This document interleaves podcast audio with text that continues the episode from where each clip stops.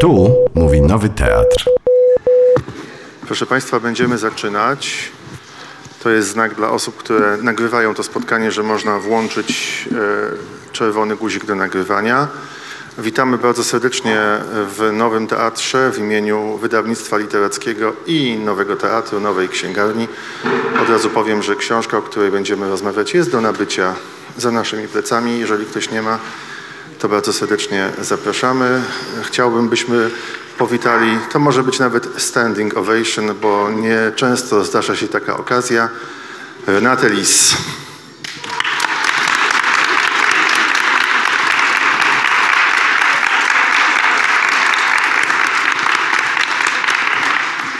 Będziemy rozmawiać wokół książki Moja ukochana i ja, której fragmenty dziś czytać będzie dla nas Justyna Wasilewska. Wielkie brawa!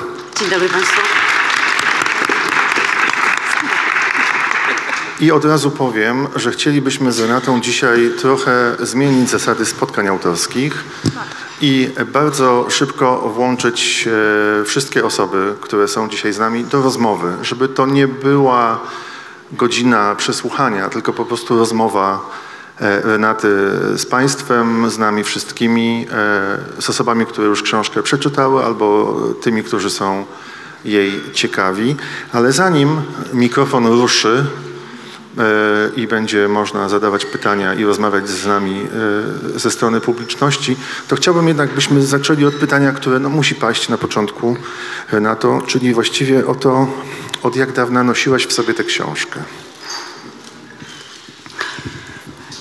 No wiesz, to jest pytanie bardzo trudne, bo ona ma dużo różnych korzeni i korzonków, sięgających w różne czasy i e, ale tak właściwie najogólniej, jakbym miała powiedzieć, to właściwie od zawsze. Znaczy bar, bar, bardzo długo, bardzo długo no, chciałam napisać taką książkę o miłości.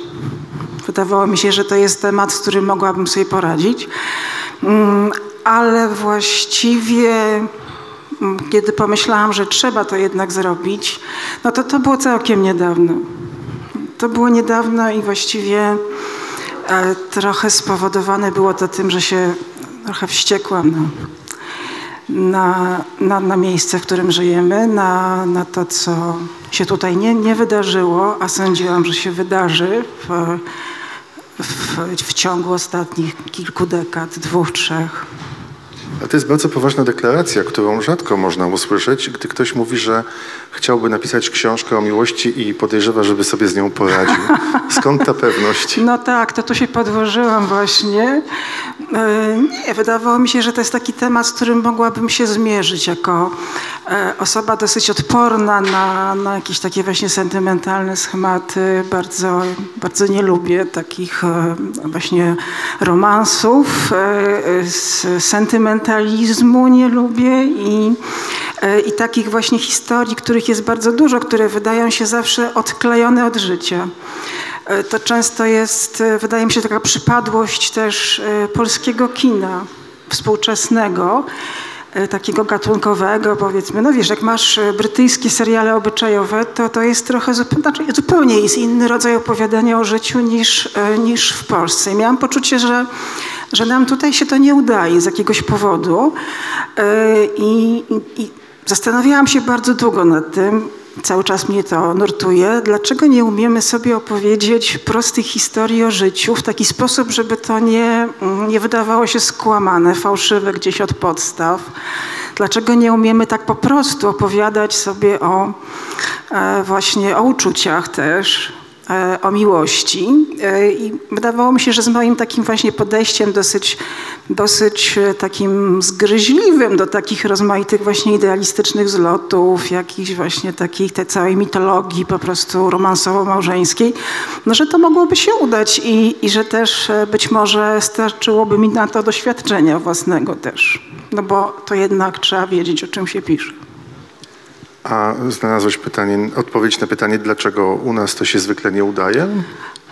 Pojęcia nie mam. To, to, to jest ostatnio, myślę o tym właśnie pod wpływem tych tematów maturalnych ostatnio. Zastanawiałam się nad tym, no bo jeżeli dostajesz na maturze temat człowiek, istota pełna sprzeczności, no to zawsze mówię, że to jest dobry temat na egzamin na kartę pływacką, no nie? Ale, ale nie, nie po prostu na, wiesz, no i jakby taki człowiek młody uczy się, że jakby pisanie jakby w ogóle się nie łączy w żaden sposób z tym, e, czym się żyje, co się czuje, co się myśli, że to jest w ogóle jakaś taka czynność zupełnie oderwana od, od wszystkiego, że musisz się nauczyć tych pewnych takich formuł, które, które właśnie e, w szkole często są, są, są pod- podawane i trzeba się ich tam uczyć o tych bohaterach romantycznych, porównywać coś z czymś E, i bez żadnego związku z rzeczywistością. I po prostu myślę, że to może też stąd trochę jest, że, że jakby nie, nie, nie, nie jesteśmy uczeni tego, że język służy do wyrażania, do wyrażania tego, co się czuje, co się myśli. Yy, I to jest ta umiejętność, której szkoła w Polsce nie, nie daje wciąż. Więc może to jest jakąś tam też przyczyną, jedną z wielu, no bo to myślę, że jest bardzo złożone zjawisko, ale tu jest jakaś, kryje się jakaś istota w ogóle, jakaś bardzo ważna tajemnica na nasz temat.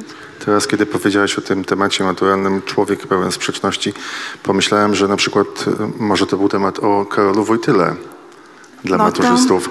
Mógłby być temat o, o wszystkim Byłby właściwie, bardzo aktualny, ale kiedy mówisz o tym, że nie mamy języka i nie O potrafimy, ministrze, też o ministrze edukacji. O każdym ministrze, obrony narodowej także.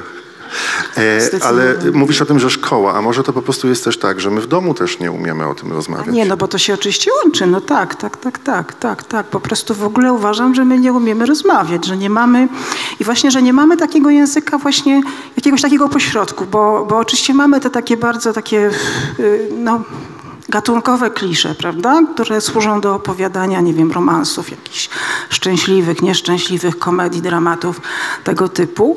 Y, Mamy też na przykład takie górne piętro, bardzo dobrze zagospodarowane, nie wiem, jakąś polską szkołę filmową, kino autorskie, polskie, znakomite. Natomiast ten taki środek właśnie, który właśnie tak świetnie realizują brytyjskie seriale obyczajowe, do których wracam, właśnie literatura też, bo to się jednak łączy z, ze sobą. E, Tego wydaje mi się, że jakby nie ma. Znaczy ja nie, nie natrafiam, bardzo rzadko natrafiam na takie rzeczy, kiedy mam poczucie, że, e, że polski film fabularny, obyczajowy, właśnie jakiś mówiący o relacjach, że mam poczucie, że on nie kłamie. Znaczy to, to, to mi się zdarza niesłychanie rzadko. Myślę, nie pamiętam w tej chwili, ale czasem mi się zdarza, ale to są wyjątki i zawsze, zawsze mnie to zadziwia, że komuś się jednak udało gdzieś złamać tą klątwę i przebić się do czegoś prawdziwego. Z polskich seriali pamiętam tylko jedną taką scenę bardzo prawdziwą o życiu. To był serial, który nazywał się W labiryncie i była tam taka scena, w której matka wraca z pracy do domu i córka ją pyta, kupiłaś jabłka? A ona mówi, nie, pomarańcze. I to było takie bardzo ludzkie i moim zdaniem szczere i prawdziwe. Nie, wiesz, tego nie widziałam akurat. e, W labiryncie akurat nie oglądałam. No. No tak, ale potem było tylko gorzej. E, Ale to, no tak, no. Teraz, Ale to kiedy- coś znaczyło więcej, czy to tak po prostu Wydawało mi się, że to był taki ludzki informacja? element, wiesz, Aha, ludzki rozumiem. element. Informacja z życia. Nie na wysokim C, no właśnie, że ktoś wpadł na to, że można też rozmawiać o, o sprawach mniej istotnych i normalnym językiem. Była taka powieść Nie tylko pomarańczy, bo pamiętasz. Ale to nie była jakaś aluzja do niej. Nie, Nie, nie sądzę, nie, nie, nie. E, Książka, która nas dzisiaj spotkała, czyli Moja ukochana i ja, za chwilę posłuchamy jej pierwszego fragmentu. Myślę, że właściwie m- można o niej rozmawiać e, na trzech płaszczyznach. Trzy pola rozmowy są tu bardzo istotne. Pierwsza to opowieść osobista, często intymna, o tobie, o relacji twojej z twoją ukochaną. Druga to jest opowieść o życiu e, w państwie bardzo silnie opresyjnym. Duńskim, tak. Tak, coraz silniej, w którym źle się dzieje i dziać się być może będzie jeszcze gorzej. A trzecia to jest opowieść o języku i o poszukiwaniu języka na opisywanie tego, kim jest człowiek i jak bardzo nie pasuje do tego kanonu, który został stworzony e, lata, dekady temu i się z niego wymyka. I właściwie o tych trzech rzeczach dzisiaj będziemy chyba przede wszystkim rozmawiać w czasie naszego spotkania, ale żeby wejść w język tej książki i zobaczyć, jak Renata, Renata Lis ją napisała, to chciałbym, byśmy teraz e, posłuchali pierwszego fragmentu.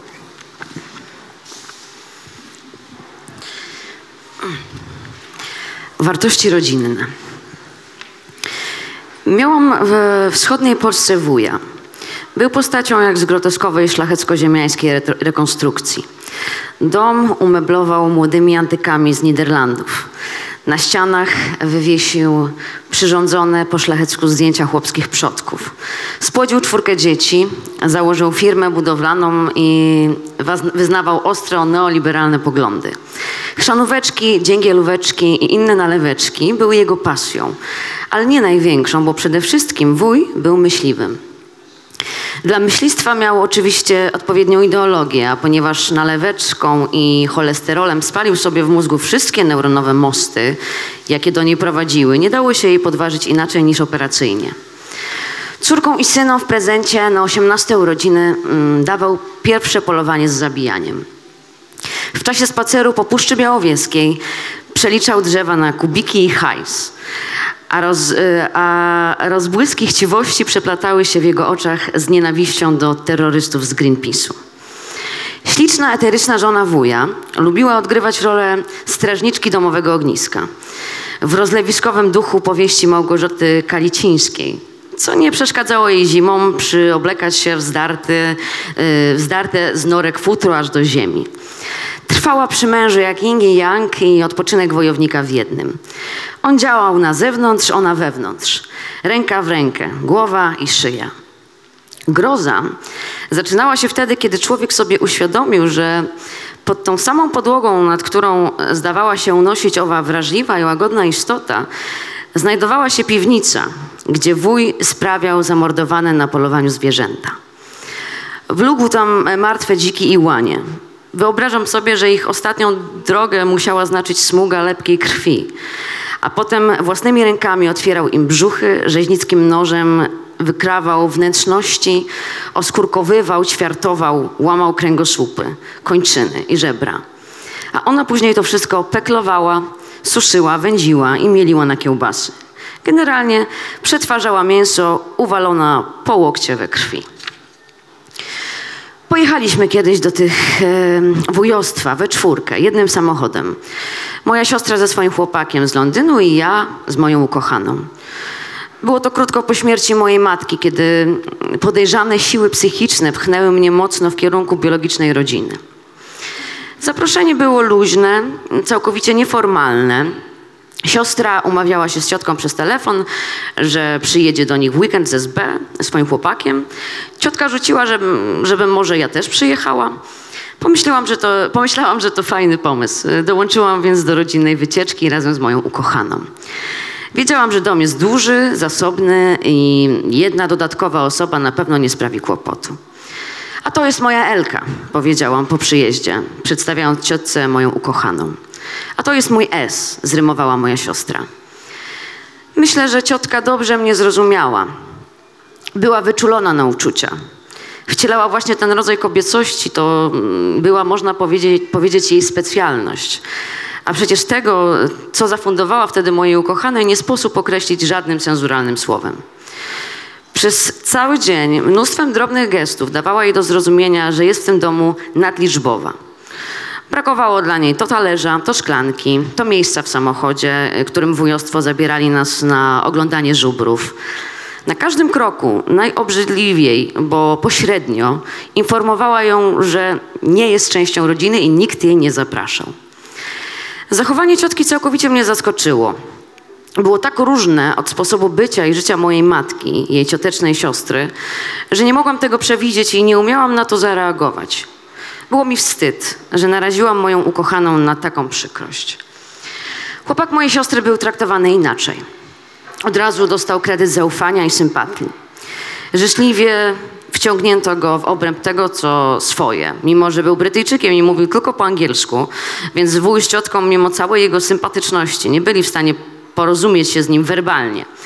Inna sprawa, że wuj nadrabiał to na poziomie niewerbalnym, gęsto polewając sobie i gościowi, a przy, tym, przy tej okazji też mojej ukochanej, która w odpowiednich momentach podstawiała swój kieliszek pod strumień istotnie wyśmienitej chrzanóweczki.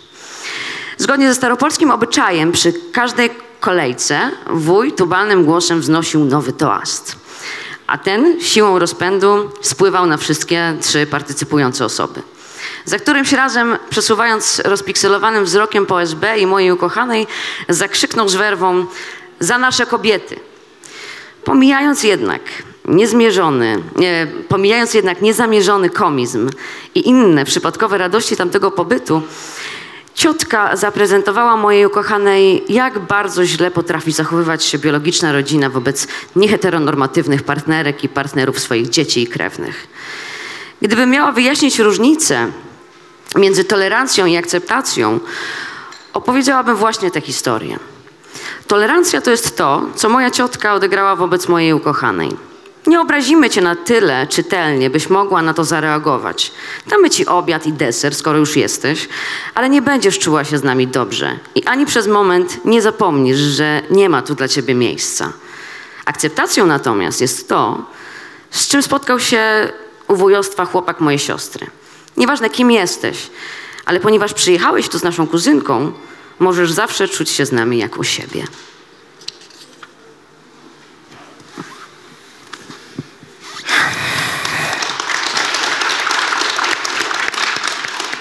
No to od razu widać, że jesteśmy w Polsce, na wschodnich jej wybrzeżach i to jest e, sytuacja e, niełatwa.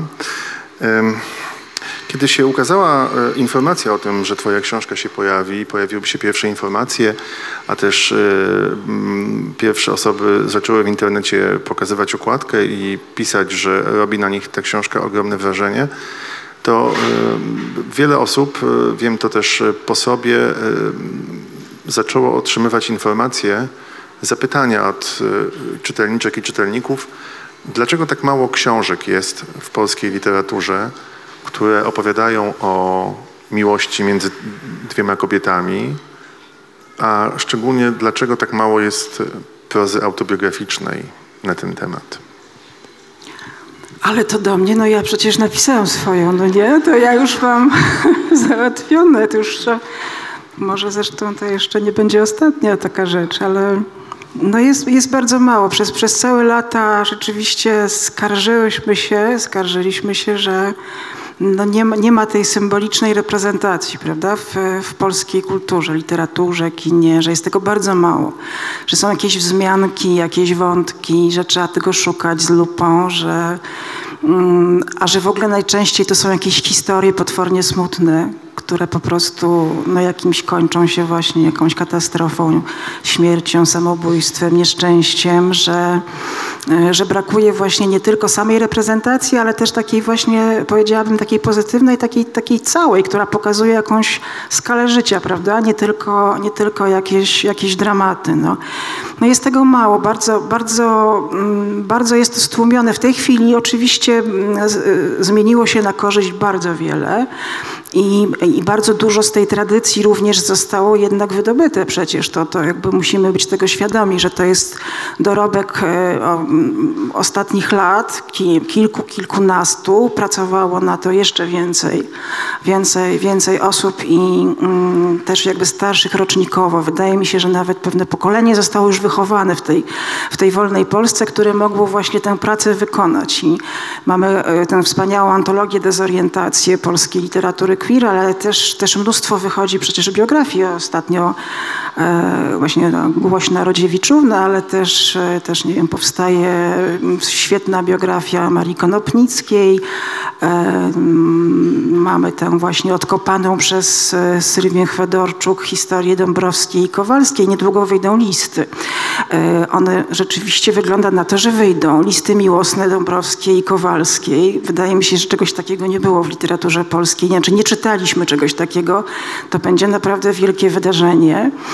E, powstaje świetna monografia Żmichowskiej również, bardzo, mm, bardzo nowoczesna. Wyszła książka o Marii Dulębiance. No więc jakby jest tego dużo, jest to nadrabiane, ale rzeczywiście mm, brak w tych jakby starszych tekstach e, takiego właśnie pełnego głosu, tak? jakiegoś takiego właśnie opowiedzenia. No to, no to jest jakby sprawa, to się tłumaczy zwykle takim no pod, podwójnym wykluczeniem, że jakby podwójne tabu na tym spoczywa. No bo jeżeli, jeżeli e, funkcjonujemy w społeczeństwie, które jest e, w w jakiś swój sposób homofobiczne, no to na to się jeszcze nakładają rozmaite patriarchalne też hierarchie, prawda? Więc jakby kobiety są stłumione dwukrotnie mocniej niż, niż mężczyźni w podobnej sytuacji, więc pewnie łatwiej ich znaleźć u nas e, literaturę, która opowiada o mężczyznach, niż taką, która opowiada o kobietach. Ale mam poczucie, że to ostatnio naprawdę się zmienia również nie tylko na polu archeologiczno, jakimś takim właśnie historyczno-literackim,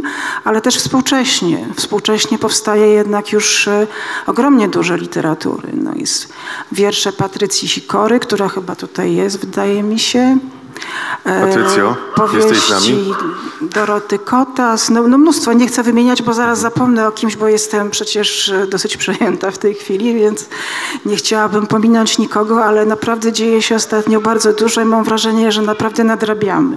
Pamiętam przy okazji premiery e, książki sztuki Doroty Masłowskiej Bowie w Warszawie, rozmawialiśmy o tym też, że przez te wszystkie lata, dekady łatwo było unikać tematu widzialności lesbijek w społeczeństwie, wś- wśród nas, widzialności w ogóle e, kobiet nieheteronormatywnych, dlatego że w Polsce przeoranej przez wojnę przez lata wiele kobiet mieszkało wspólnie i brano je za siostry, e, matkę Tak, z tak. córką, prawda, i tak dalej. I że jakby ten temat był gdzieś pod ziemią, ale nie trzeba go było wydobywać.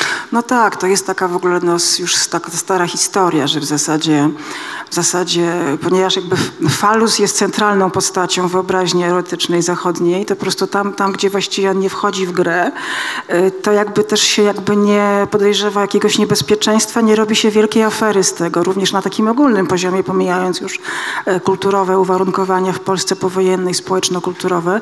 Po prostu jakoś no, kobietom bardziej uchodzi, tak? dopóki, dopóki nie starają się e, tej sprawy ujednoznacznić, swojej relacji pokazać po prostu w jej, w jej jawności otwarcie, no to, to mogą uchodzić za koleżanki, przyjaciółki, za jakieś takie właśnie to, nawet ma to swoje miejsce, prawda, w, w kulturze coś takiego, jak właśnie papuszki, nierozłączki, jakieś takie... Nie? Takie rozmaite są właśnie, prawda? No ale to wiadomo, że to jest nie na poważnie, bo to, to się zaraz skończy i potem już będzie poważne życie, czyli będzie mąż i będą dzieci i już wszyscy będą zadowoleni. Muszę o to spytać, skoro rozmawiamy na ten temat. Czy wasza sąsiadka dostała już książkę? Nie, jeszcze nie dostała, jeszcze jej nie widziałam. W mojej ukochanej i, i ja lub mnie jest to powieść o e, sąsiadce e, Renaty i pani Elżbiety, która e, no, od, od wielu lat spotyka was wspólnie na korytarzu i e, ma własną Tak. opinię na wasz temat, No bo prawda? to trzeba po prostu też powiedzieć, że te relacje sąsiedzkie, no ja nie wiem, jakie, jakie państwo macie relacje sąsiedzkie, ale e, no ja w ogóle jestem taka dosyć introwertyczna, więc ja nie mam bliskich relacji sąsiedzkich. No, znam tę sąsiadkę i tego sąsiada, oni czasem nam pomagają. Jak była pandemia, to ich córka uszyła dla nas, jako dla staruszek z grupy ryzyka, e, maseczki i powiesiła nam na klamce i do, napisała SMS-a, że możemy sobie wziąć.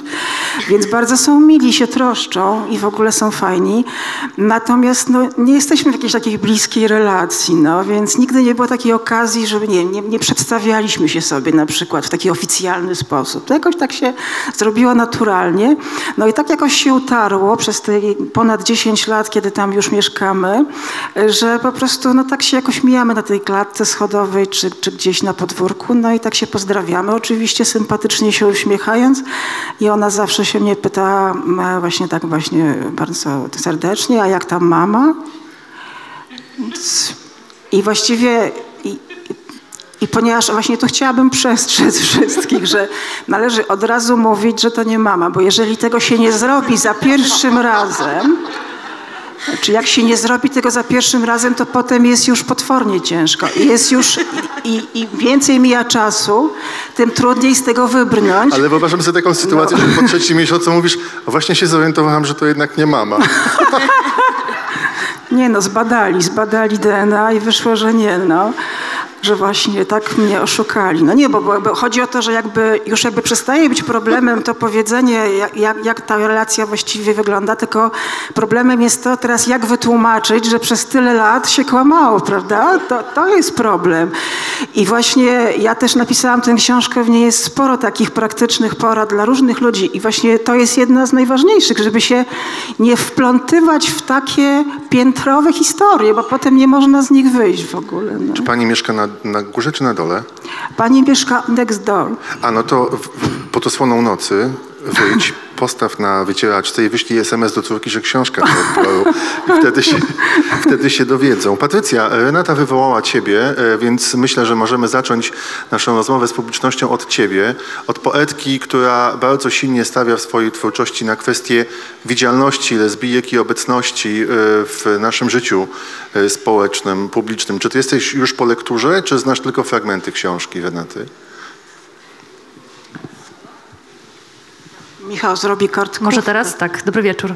E, to prawda, tak jestem po lekturze, e, po lekturze dwukrotnej i czując się wywołana chciałabym się podzielić taką trochę refleksją, komentarzem, być może zostawić jakieś e, pole do zbudowania ewentualnie e, pytania Państwu. E, Ale najpierw chciałabym nawiązać do egzaminu na kartę pływacką, bo uważam, że doświadczenie osoby nieheteronormatywnej w tym kraju jest właśnie takim potężnym egzaminem na kartę pływacką, zwielokrotnionym bardzo mocno. E, Myślę sobie o tym podziale tego spotkania, czyli części intymnej, e, części dotyczącej opresyjności władzy i języka. A że język jest mi bliski, bo ja z językiem pracuję, to przy okazji e, próbowałam sobie też wziąć pod uwagę to, w jaki sposób ten język pracuje zarówno we mnie osobiście, zarówno we mnie, ale z perspektywy takiej kolektywnej, biorąc pod uwagę e, całą, całą społeczność LGBTQ+. I mam takie pytanie, chciałabym to rzucić tak w sumie w przestrzeń, ale Renato też, e, też przede wszystkim do ciebie o taką wywrotowość języka. I czy język, którym posługujemy się zapisując nasze doświadczenie, powinien być wywrotowy i czy powinien być radykalny i czy radykalizacja jest w stanie przepchnąć te, te skostniałe systemy, które ty przepychasz e, w swojej książce. Dziękuję. Wiem, ten język, czy on jest radykalny, on jest realistyczny po prostu. No, mnie się wydaje, że właśnie jak staramy się właśnie już ominąć ten temat na kartę pływacką, prawda, i coś napisać prawdziwego o sobie, no to właściwie ten radykalizm tutaj przynajmniej w, w państwie duńskim robi się sam po prostu. Znaczy to, to jakby ro- obnaża właśnie taką, taką, taką fa- fasadowość czy schematyczność tego języka, którym, którym się musimy posługiwać e, w, żyjąc w tym społeczeństwie, czego się od nas właśnie oczekuje we wszystkich sytuacjach, kiedy dochodzi do kontaktu z, z instytucjami państwa. Więc oczywiście, no myślę, że język jest niesłychaną bronią. Czy ja myślę, że on e, jakby też przez to, że otwiera ludzi, to znaczy jeżeli opowiesz o swoim doświadczeniu tak jak, tak jak uważasz, że powinno to być zrobione, e, właśnie językiem swoim własnym, który, który do, do tego zaprojektujesz, to, to jakby to jest e, broń, z którą jakby nie, nie ma na nią siły. Myślę, że nie ma na nią siły, że to po prostu powoduje zmiany w ludziach, które się już nie cofają.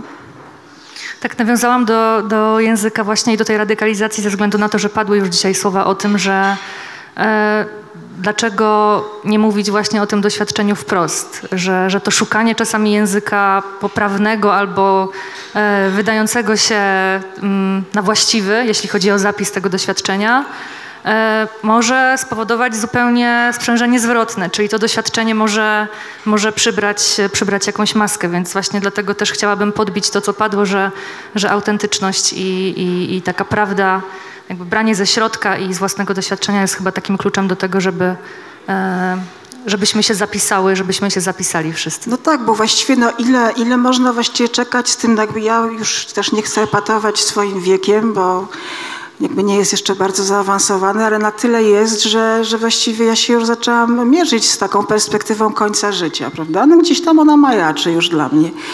I, I właściwie no to co, to mamy po prostu umrzeć z tym wszystkim i właściwie te historie mają zostać nieopowiedziane, a potem znowu jakaś powiedzmy, no wojna już trwa, tak, więc nie wiadomo jeszcze jak ona się rozwinie, ale może z niej się zrobić coś dużego, więc znowu przejdzie jakaś wojna, tak jak to było po dwudziestoleciu międzywojennym, także przejechała wojna i cały ten rozkwit niesłychany kmirowej kultury, który miał miejsce w, w II Rzeczpospolitej, został zmieciony z powierzchni ziemi. No i potem Błażej Warkocki z, z Tomkiem wokaliściakiem, muszą się męczyć strasznie i odkopywać jakieś właśnie jakieś relikty, doszukiwać się, czy w ogóle coś takiego było u nas kiedyś. I robią odkrycia jakieś niesamowite po stu latach, że, że już coś takiego istniało i jakby dokopują się do tego, wydają w tej swojej antologii, właśnie pokazują nam, co mieliśmy i co zapomnieliśmy. Więc ja właśnie bym nie chciała, żeby, żeby kiedyś za jakieś właśnie następne 100 lat ktoś się tak męczył jak oni dwaj i musiał właśnie tyle pracy włożyć w to, żeby cokolwiek odkopać, tylko właśnie, żebyśmy może sami, co, no ja wiem, tak, ale ja go nie znam. A nie wiem, czy się męczy. Też się męczy. No, na no tak, no, no tak. Ale wiesz, no to właśnie, właśnie, żeby za te 100 lat, żebyśmy my sami jakby same napisały, że, że nie byłyśmy fikcją jakąś, tak? Bo to ciągle jest ten problem w Polsce, czy jesteśmy fikcją, prawda? To jest jakby takie ciągle nieprzerobione, jakby ciągle się Ciągle się słyszy te historie, które już są zresztą opisane w, e, w tych no, w rozmaitych książkach z historii kultury, literatury, że zawsze oczywiście tak, że to jest import z zachodu, że to jest wmówienie, jakaś taka właśnie ideologia, więc, więc właściwie kto ma, kto ma jakby napisać, że nie jesteśmy fikcją, jeśli nie my, prawda? Nie jesteśmy współlokatorkami, nie jesteśmy przyjaciółkami, jesteśmy partnerkami. Bardzo dziękuję. Dziękuję. Bardzo dziękujemy, Patrycja. Ja chciałem jeszcze tylko, tak, brawa, oczywiście, dla pierwszej uczestniczki naszej, jak to nazwała Renata, kartkówki z książki.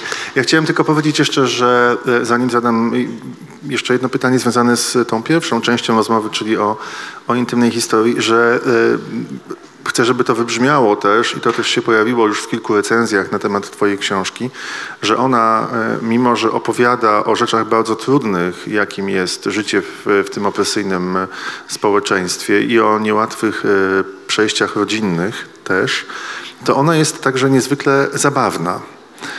I są to historie wzięte z życia. Ja, jeżeli Justyna pozwoli, przytoczę jeden fragment, który naprawdę wzbudził we mnie no, śpie, śmiech około spazmatyczny, bym tak powiedział, bo wyobraziłem sobie tę sytuację.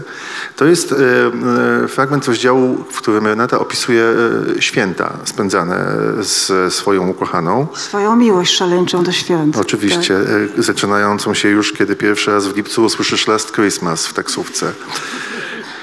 E, obie byłyśmy nieszczęśliwe i wydawało się, że ta szamotanina nigdy nie będzie mieć końca, aż nagle odpuściło. Ni z tego, ni z owego, tak po prostu po dwudziestu kilku latach. Może wypłakałam już wszystko, a może po prostu kwestia się w końcu między nami utarła, ustała, nie wiem, ale od kilku lat święta nie są już dla nas problemem. Została z nich dla mojej ukochanej żywa choinka bez ozdób, na stole ładna świeczka i parę tradycyjnych potraw, które obie lubimy. Dla mnie jest to, że mogę spać do południa i robić co tylko chcę. Czytać, oglądać filmy, chodzić po lesie albo kąpać się w lodowatym świdrze. Świąteczne posiłki nie mają u nas stałej pory. Aranżujemy je na bieżąco. Dajemy sobie maksimum swobody, do zera redukujemy świąteczny stres. Teraz uwaga. Któregoś roku przed świętami moja ukochana zeszła do sklepiku po piwo. Na ulicy złapała ją nieznajoma kobieta z obłędem wokół i smagana huraganem i deszczem, bez żadnych wstępów, wypaliła. Jak moczę groch z grzybami, to zalewę, potem wylewam? W żadnym wypadku, odparła Elżbieta z miną pokerzystki, mimo że nie znała rozwiązania tej kuchennej zagadki, ponieważ nigdy w życiu nie moczyłyśmy grochu z grzybami. Uznała, że zawsze to lepiej, jeśli istnieje raczej coś niż nic. Kobieta opowiedziała jej jeszcze ze szczegółami, co poza tym gotuje na Wigilię i odeszła uspokojona. Prawdziwy cud Bożego Narodzenia. Em, Absolutnie widzę tę scenę na wszystkich polskich blokowiskach. E, Mówiłaś o tym, że ta książka e, nosiła się w sobie od dawna, właściwie od zawsze i że w pewnym momencie uznałaś, że trzeba to napisać, bo tak się zaczęło, a nie inaczej dziać. A czy kiedy wzięłaś e, się za pisanie tego tekstu, to czułaś, że język, którym opowiadasz się zmienia, na przykład się radykalizuje albo staje się bardziej zabawny momentami? No tak, bo przecież takie poczucie humoru to jest trochę nowe u mnie, no nie? Bo ja tak mam zawsze mocno tragiczne. Skłonność do takiego właśnie to jeszcze to właśnie Ma- Maria Janion w nas to utrwalała bardzo. Ją podziwialiśmy, ona była właśnie przygnieciona tragizmem egzystencji i tak staraliśmy się też jakoś tak się stylizować właśnie, więc to bardzo pogłębiało takie moje naturalną predylekcję. Więc wydaje mi się, że to jest moja pierwsza książka tak zabawna. Znaczy w, w innych też bywały momenty, ale nie, nie aż takie, żeby tak się śmiać. I e, to było niesłychanie wyzwalające. Znaczy ten język oczywiście, on jest językiem bardziej wprost, bo no jakby opowiadam o, o życiu jako o życiu, nie, nie, nie poprzez jakąś interpretowaną literaturę albo na przykład cudzą biografię. Więc jakby uprościł się. No i właśnie myślę, że stał się taki właśnie, jakoś otworzyło się jakieś pole dla, dla poczucia humoru, co jest e, też dla mnie bardzo, bardzo wyzwalające i bardzo to lubię w sobie. Uważam, że to jest, że to jest świetne, że ten humor nas ratuje jednak, no, bo jakoś, jakoś musimy się ratować. E, I, mm, i ten, ten jakby humor, humor bardzo temu sprzyja. Ale ten humor tutaj spotyka się, oczywiście graniczy ze wściekłością, ze wściekłością, kiedy zaczynasz opowiadać o Polsce, o naszej współczesności. I e, wspomniałaś No też ja o... nie wiem, dlaczego nas tak męczą właśnie, wiesz, no jakby nie, nie, nie wiem po prostu. Dlatego jestem tak się właśnie wściekłam, bo ja właściwie nie rozumiem tego, dlaczego, dlaczego nie można nam zrobić tych, e, tych po prostu równych praw, dlaczego to jest niemożliwe w, akurat w Polsce i nie, nie, nie rozumiem tego zupełnie. No dzisiaj akurat ukazał się kolejny e, tęczowy ranking, to badanie. Obroniliśmy pierwsze miejsce od końca. Tak, tak. człowiek. I, I jest tutaj najgorzej, gdy chodzi o wszystkie Właśnie o państwa prawa, Unii. o tą literę prawa, prawda? Bo to właśnie tak, właśnie to, to, bo to mierzy, mierzy rozwiązania właśnie prawne, nie, nie, nie na przykład nastroje społeczne, tylko właśnie konkrety takie. Mhm. No tak, ale to oczywiście rodzi pytanie, dlaczego przez te 30 kilka lat od transformacji nie udało się tego załatwić. No Przecież właśnie. były takie momenty, kiedy rządziły partie lewicowe lub rząd był lewicowo-chłopski.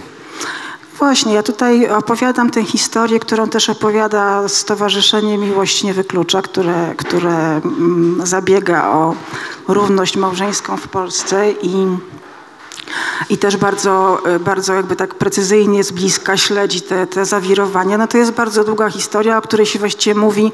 W innych krajach jest historia uchwalenia, na przykład, nie wiem, związków partnerskich albo równości małżeńskiej, a my mamy historię nieuchwalenia. Jest długa historia, pełna meandrów, nie, nieoczekiwanych zwrotów akcji. Były takie momenty, że naraz były ze cztery ustawy, równolegle zgłaszane nawet. Były już takie sytuacje, że powstawały niesamowicie wzniosłe preambuły już do tych ustaw, które miały być przyjęte. Grzegorz Gauden napisał piękną taką preambułę. Myślę, że ona też przejdzie do historii, niezależnie od tego, czy będziemy mieć tę ustawę, czy nie będziemy mieć, ale preambuła, preambuła już jest. Tak? To miała być ustawa o związkach partnerskich imienia Konopnickiej i Dulębianki, więc to miało, bardzo było to bardzo piękny, piękny tekst. Ogłoszony był w Gazecie Wyborczej. E, Pewnie Gauden sądził, że że Sejm to zaraz za, zatwierdzi, ale Sejm nie. Sejm właśnie ten lubi ten rodzaj właśnie takiego suspensu i, e, i znów nie zatwierdził, więc kolejny sezon się potem zaczął i, i do tej pory nie. I w 2013 e, roku był ostatni taki moment i, i rzeczywiście mm, no to zawdzięczamy Platformie Obywatelskiej, ponieważ to naprawdę, gdyby, gdyby, gdyby ta partia zachowała się inaczej, mielibyśmy już wtedy e, związki partnerskie przyjęte w Polsce i był, byłby święty spokój i nikt by tego już nie ruszył prawdopodobnie, no bo na, na Węgrzech na przykład e, mieliśmy mieć przecież Budapeszt w Warszawie, ale jakoś bez tego komponentu na Węgrzech są związki partnerskie i niezależnie od tego, co wyrabia dzisiaj Orban, e, no to jakby nikt tego nie, nie próbuje cofnąć, no. więc, więc jakby mnóstwo okazji zostało straconych i, i mnie chodziło o to, właściwie nie wiem, czy to nie była, no właśnie, bo mówiłam, że ta książka miała dużo różnych korzeni i korzonków. No jed, jednym z nich było właśnie to, żeby, żeby opowiedzieć e, ludziom, e, którzy nie są w tej sytuacji, bo ci, którzy są, to wiedzą to sami świetnie z własnego życia. E, co to oznacza konkretnie, że nie ma tych ustaw po prostu? Znaczy, jak to się przekłada na życie, na, na, na, konkretne, na szczegółowe sytuacje i problemy? Jak to właśnie pracuje, na co dzień między dwiema osobami, które właśnie żyją razem i, i nie są już młode i po prostu i nadal e, przez 30 lat nie, nie mogą się tutaj doczekać jakiegoś prawnego fundamentu, który by regulował ich życie, rozwiązywał pewne problemy, które życie nastręcza zawsze każdemu. I przecież nie mówimy o ślubach kościelnych, prawda? Mnie to w ogóle nie interesuje i nie obchodzi. Mogą sobie kościoły celebrować e, całkiem inną jakąś koncepcję małżeństwa. Nam chodzi o śluby cywilne, które, których funkcja polega na kompletnie na czymś innym niż, niż, e, niż twierdzą w tej chwili przeciwnicy takiego rozwiązania w Polsce. A męczą tak dlaczego, twoim zdaniem? Padło to pytanie, dlaczego nas tak męczą? No, jak tak pytasz, no to, to, to, to jeśli miałabym powiedzieć, co myślę, to ja po prostu myślę, że, że, że Polska się opiera na przemocy, że to jest, że fundamentem naszego kraju, no to nie jest tak, że bo, bo, bo Polacy lubią sobie myśleć, że są właśnie szaleńcami wolności, tak, że kochają wolność ponad wszystko. Uważam, że fundamentem e, naszego, naszego życia tutaj społecznego jest przemoc. W, bardzo się przejawiająca różnie, bardzo mająca różne źródła. No nie wiem, czy mówić o tej historii, którą ostatnio właśnie wszyscy chyba żyjemy, właśnie o śmierci tego małego chłopca, który został zamordowany przez własnego ojczyma po prostu fizycznie. I teraz, kiedy się zastanawiamy wszyscy, co, co zrobić, jak odpowiedzieć na tak straszną przemoc i co zrobić, żeby do niej nie dochodziło, no to właściwie rząd ma jedną odpowiedź, mianowicie zabić, tak? Czyli odpowiedzią na przemoc jest jeszcze więcej przemocy, więc to jakby strasznie dużo mówi, wydaje mi się o mnie. Ja tak to widzę, po prostu temu też służą te, te opowieści z mojego dzieciństwa, które, które jakby, jakby ich funkcją nie jest opowiadanie o moim trudnym życiu, bo ja sobie jakoś już poradziłam ze wszystkim, zresztą nie było wcale takie bardzo trudne. Mnóstwo osób ma o wiele trudniej niż ja. E, ale właśnie wydawało mi się to takie właśnie bardzo charakterystyczne dla, dla, dla naszego, naszego społeczeństwa. I, I to są rzeczy, które mm, pozostają nie, zupełnie nieświadome, bo jesteśmy zakłamani. Opowiadamy sobie o sobie całkiem inną historię. Natomiast e, te prawdziwe problemy, właśnie przemoc, która gdzieś u podstaw e, tego społeczeństwa tkwi, jakieś przyzwolenie na nią, przenoszenie jej z pokolenia na pokolenie.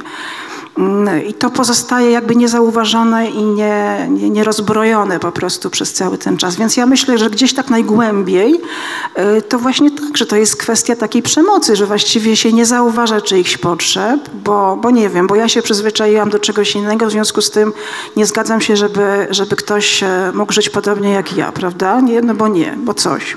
Bo na przykład tradycja, no, no ale co z tego, że tradycja? To, to jakby mamy tradycję z jednej strony, z drugiej strony mamy czyjeś konkretne życie. Dlaczego nagle wierność jakimś właśnie skodyfikowanym w jakimś momencie historycznym po prostu normom ma być ważniejsza niż e, czyjeś bieżące potrzeby aktualne, bo przecież życie społeczne jest procesem i, i zmienia się. Zmieniamy się my, zmienia się, zmieniają się nasze potrzeby, więc prawo cywilne jest czymś, co powinno się do tych potrzeb dostosowywać. Ono ewoluuje i ewoluować powinno, więc jakby ja nie widzę żadnych podstaw, e, mówiąc szczerze. Nie uznaję właściwie żadnych, żadnych tutaj argumentów, które miałyby uzasadniać to, że, że, że nie możemy mieć równych praw e, z, z małżeństwami, tak jak one w tej chwili funkcjonują w polskim prawie. E, nie widzę też, nie uznaję właściwie żadnych, nie przyjmuję do wiadomości żadnych jakichś takich właśnie opowieści, że, że można nas nie akceptować na przykład, tak? Że to jest jakiś taki pogląd, który powinno się szanować i teraz właśnie, że powinniśmy dyskutować. Y, nie, zupełnie nie. nie, to nie. To nie jest rzecz do negocjacji po prostu. To zupełnie nie jest rzecz do negocjacji. Takich rzeczy się nie negocjuje. Nie można powiedzieć, że nie akceptujesz jakiegoś rodzaju człowieka, bo ci coś nie leży po prostu. No trudno, no, żyjemy wszyscy w jednym społeczeństwie i, i to, że na przykład y, Tomasz Terlikowski na przykład może uważać, że, że, że, że nie, nie powinno być czegoś takiego jak równość małżeńska, no to on sobie to może uważać, ale to nie powinno mieć jakiegokolwiek wpływu na, na, na stan prawny i na to, co, co robi po prostu parlament i rząd. Tak, tylko oczywiście. Oczywiście to jeszcze rodzi, e, rodzi pytanie o e, źródło tej przemocy instytucjonalnej, która e, po prostu jak pętla na szyi się zaciska. no, że ona się po prostu musi chyba autentycznie tym 30 kilku procentom obywateli tego kraju podobać. No tak, to są już jakieś bardzo głębokie, głębokie bardzo rozkminy w tej chwili. Ja należę do takiego, do takiego e, dosyć radykalnego skrzydła, które reprezentuje Tomasz Kozak, publikujący w krytyce politycznej. On uważa, że tu gdzieś jakaś właśnie kryje się w tym rodzaj rozkoszy perwersyjnej, którą właśnie e, ta, ta część społeczeństwa popierająca obecną władzę czerpie z tego, że można właśnie upokorzyć e, tę, inną część, tak? Jakby i czegoś, czegoś nie, nie dać jej tego uznania właśnie właśnie, właśnie przyglądać się, jak, e, jak ktoś e, z tego powodu cierpi. No więc myślę, że to gdzieś tak może najgłębiej, chociaż oczywiście to są ryzy- ryzykowne bardzo, bardzo operacje, bo jakby tutaj właściwie jakąś przeprowadzamy e, psychoanalizę, w cudzysłowie, po prostu zaocznie, nie wiadomo na kim, ale, ale jest takie Na Polsce. podejrzenie. No, no, ale jest, jest takie podejrzenie, że gdzieś tam właśnie, gdzieś u podstaw tego też rodzaj takiej przyjemności niedobrej jednak też myślę, że z tego płynie, tak, że ktoś jest właśnie trzymany w takiej pozycji właśnie zupełnej zależności, to prawda? No bo też jakby jest tak, że e, jeśli, jeśli założymy, że jesteśmy mniejszością, tak się przyjmuje, chociaż to też jest coś, z czym można by dyskutować, ale powiedzmy, że tak, no to jakby mniejszość nigdy nie będzie miała większości, tak, wiadomo. I po prostu e, nigdy nie będzie sytuacji, w której, w której będziemy mogli sobie coś przegłosować jako większość, więc jesteśmy jakby w sytuacji takiej, że, e, że, że pod tym właśnie względem e, tych, regulacji prawnych jesteśmy zależni od, e, od, od większości. I właśnie myślę, że niektórym osobom ta sytuacja sprawia dużo przyjemności, że ma tę właśnie taką, taki właśnie tę taką cząstkę władzy nad kimś, że może czegoś odmówić, nie, właśnie nie, swobodnie powiedzieć, że nie, bo nie.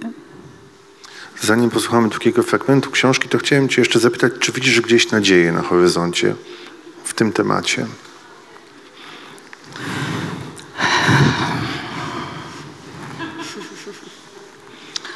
No, czuję, że powinnam e, i chciałabym też tak, żeby było, ale właściwie mówiąc szczerze, ja już jestem w tej chwili na takim etapie, że mm, uwierzę dopiero jak zobaczę. E, Słyszymy takie właśnie, znaczy bardzo dziwne słyszymy rzeczy. Z jednej strony ciągle słyszymy tę historię, że Polacy nie są gotowi. No, zupełnie się z tym nie zgadzam. Uważam, że Polacy są absolutnie gotowi E, i nawet są badania, które to pokazują, więc to jest jakaś kompletna bzdura, jeśli ktoś tak mówi z polityków.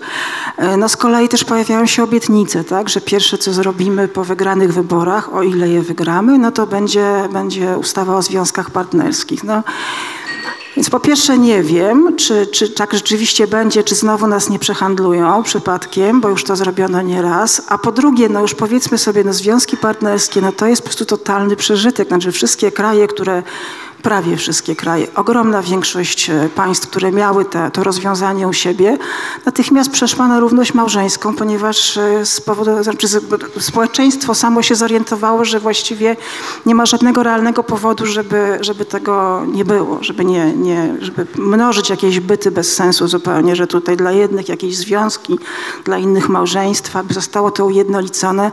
Wszyscy się przekonali, że, że to nie jest nic strasznego po prostu. Zniknął ten lęk społeczny, e, kiedy te związki przez pewien czas funkcjonowały po prostu. Więc no my tak teraz mamy nagle właśnie za wielki przełom uważać to, że ktoś nam teraz prowadzi związki partnerskie, które po prostu są już przeżytkiem. No, ale okej, oczywiście, że to by też już pomogło w, w części przynajmniej spraw. No niemniej, czy mam nadzieję? No, no jeśli nadzieja polega na tym, że się nie, nie udziela jednoznacznie negatywnej odpowiedzi, tak, no to mam, tak. No myślę, że, że może rzeczywiście, myślę, że mogliby to zrobić, naprawdę, no już po prostu, no tak. Myślę, że czyta, czytają te badania, co my czytamy też, prawda?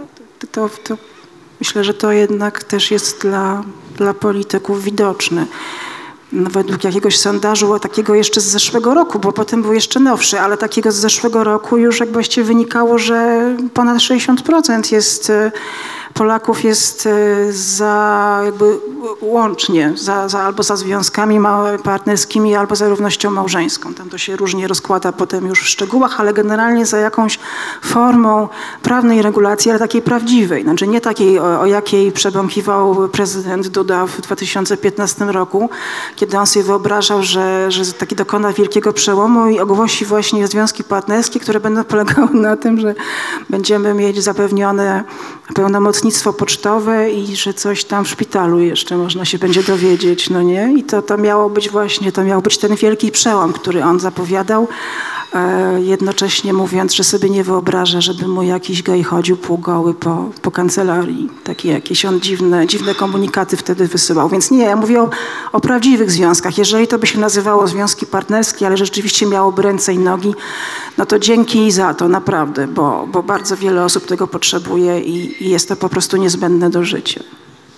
Ciekawe miał zresztą Andrzej Duda chyba wyobrażenie o Pałacu Prezydenckim, jeżeli jemu się wydaje, że tam... Bo ktoś go pytał, czy by zatrudnił geja. Nie, albo nie, czy by podał rękę. To było coś takiego chyba. Ja pamiętam, bo to mnie strasznie wkurzało i ja to dosyć dokładnie pamiętam. I to przez parę lat przypominałam to nawet z okazji tych wyborów prezydenckich, ale już teraz przestałam.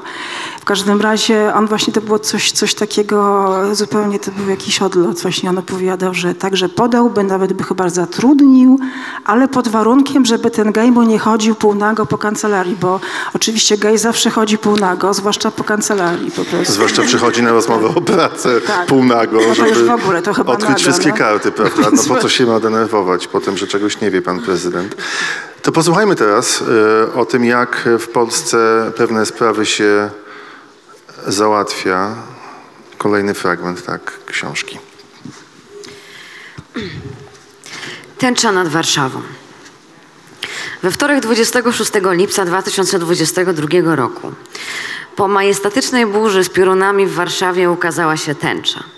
Wyraźna, kolorowa, od krańca do krańca. Rzadko bywa aż tak idealna. Jej zdjęcia zalały Facebook, a razem z nimi przewidywalne komentarze, że w niebie nie lubią naszej populistyczno-prawicowej władzy i, i że tęcza na pewno zwycięży. Tego dnia rano moja ukochana i ja miałyśmy umówione spotkanie z notariuszem z gatunku tych fundamentalnych. To było prawie jak ślub. Po dekadach bezowocnego czekania na uchwalenie w Polsce równościowego prawodawstwa, przynaglona niedawną chorobą, która mogła skończyć się dla nas znacznie gorzej niż się skończyła, postanowiłyśmy oficjalnie przypieczętować nasze wspólne życie. Przypieczęt, przypieczętować oczywiście tylko e, w zamierzeniu, e, w przenośni i symbolicznie, bo w rzeczywistości wolno nam było zaledwie oświadczyć bez żadnych realnych gwarancji, że jest naszą wolą, aby to wspólne życie zostało przypieczętowane na wszystkich możliwych poziomach. Nasza wizyta u notariusza była więc raczej słabą imitacją ślubu.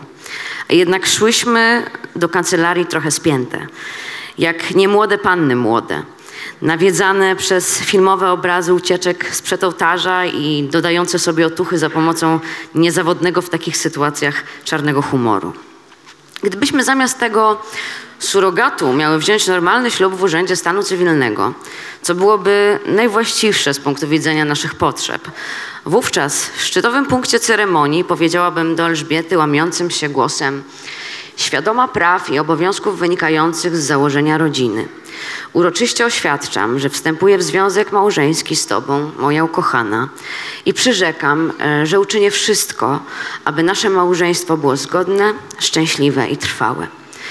W kościele, co nas nie dotyczy, ale nadal jest udziałem wielu osób, powiedziałabym, powiedziałabym była: Ja, Renata, biorę Ciebie, ukochana, za żonę i ślubuję Ci miłość, wierność i uczciwość małżeńską oraz to, że Cię nie opuszczę aż do śmierci. Tak mi dopomóż, Panie Boże Wsze- Wszechmogący, w Trójcy jedyny i wszyscy święci. Niewierzącym wolno pominąć ostatnie zdanie. Ślub humanistyczny z kolei daje co do treści przysięgi małżeńskiej całkowicie wolną rękę. Jednak nawet w ramach tej niezależnej świeckiej ceremonii uzna, uznaje się, że uznaje się ją za serce wydarzenia i podkreśla jej uroczysty charakter. Przysięga ślubna zawsze jest przestrzenią na wzniosłe deklaracje uczuciowe, a nie na szczegółowe wyliczenie metrów kwadratowych nieruchomości, numery księg wieczystych, łamanych na inne numery i tym podobne zgrzyty. Nasz prawie ślub tymczasem, zamiast ceremonii przysięgi, składał się z dwóch testamentów, dwóch upoważnień i jednego aktu notarial- notarialnego. Był niekończącą się mertykalną litanią odczytywanych głośno cyfr i objętych faktów i obojętnych faktów. Nie było w nim miejsca na uroczyste wyznania, zapewnienia, wzajemne zobowiązania do grobowej deski, ani tym bardziej na pocałunki, życzenia i gratulacje. W dodatku obie zostałyśmy w czasie procedury wielokrotnie opisane jako panny i będąc parą z niemal 30-letnim stażem, musiałyśmy to potwierdzić. Zresztą nawet te, ten kadłubek ślubu się nie udał. Umówiony z nami notariusz nie mógł przyjechać z powodów rodzinnych. Zastąpił go wspólnik, który ogarniał tylko inny zakres, zakres spraw yy, i w związku z tym nie czuł się na siłach, by przygotować oba testamenty. Dlatego zrobił tylko jeden, ten łatwiejszy. Ostat- Ostatecznie więc nie udało nam się nawet, jak miałyśmy to w planie, podpisać wszystkich papierów naraz i wyjść z poczuciem, że uregulowałyśmy swoje sprawy w obliczu wieczności. Co prawda tylko względnie, ale najlepiej, jak jest to możliwe obecnie w kraju naszego urodzenia. Od notariusza wyszłyśmy jak bez jednej kończyny, z aktem notarialnym, dwoma upoważnieniami i testamentem bez pary. W sprawie tego drugiego testamentu wystarczy, że przyjdzie pani sama, powiedziała na odchodnym dziewczyna z recepcji, przekonana, że idzie mi na rękę. Nie miała pojęcia, że w ten sposób ostatecznie zabiła złudzenie, że to, co przyszłyśmy tutaj zrobić, było prawie ślubem. Nie było. Ślubu nie zawiera się na raty. Nie kończy się go w pojedynkę. Żadnej ceremonii ślubnej nie wieńczy też y, kołomyja przy terminalu do kart płatniczych, nerwowe dopasowywanie limitów transakcji do wysokości kwoty na fakturze i polecenia PIN plus zielony. Tamtego dnia tęczę nad Warszawą widzieli wszyscy, tylko nie my. Przespałyśmy ją, i ją, i burzę, i kolejny zbiorowy entuzjazm dla symbolu niedosiężnej różnorodności. Przyszłyśmy do domu wyczerpane i położyłyśmy się w milczeniu na łóżku. Po chwili dołączyły do nas koty. Krótki w zamierzeniu odpoczynek, nie wiadomo jak, przeszedł w głęboki trzygodzinny sen. A kiedy się obudziłyśmy, zapadł zmierzch i tęczy nie było już na niebie.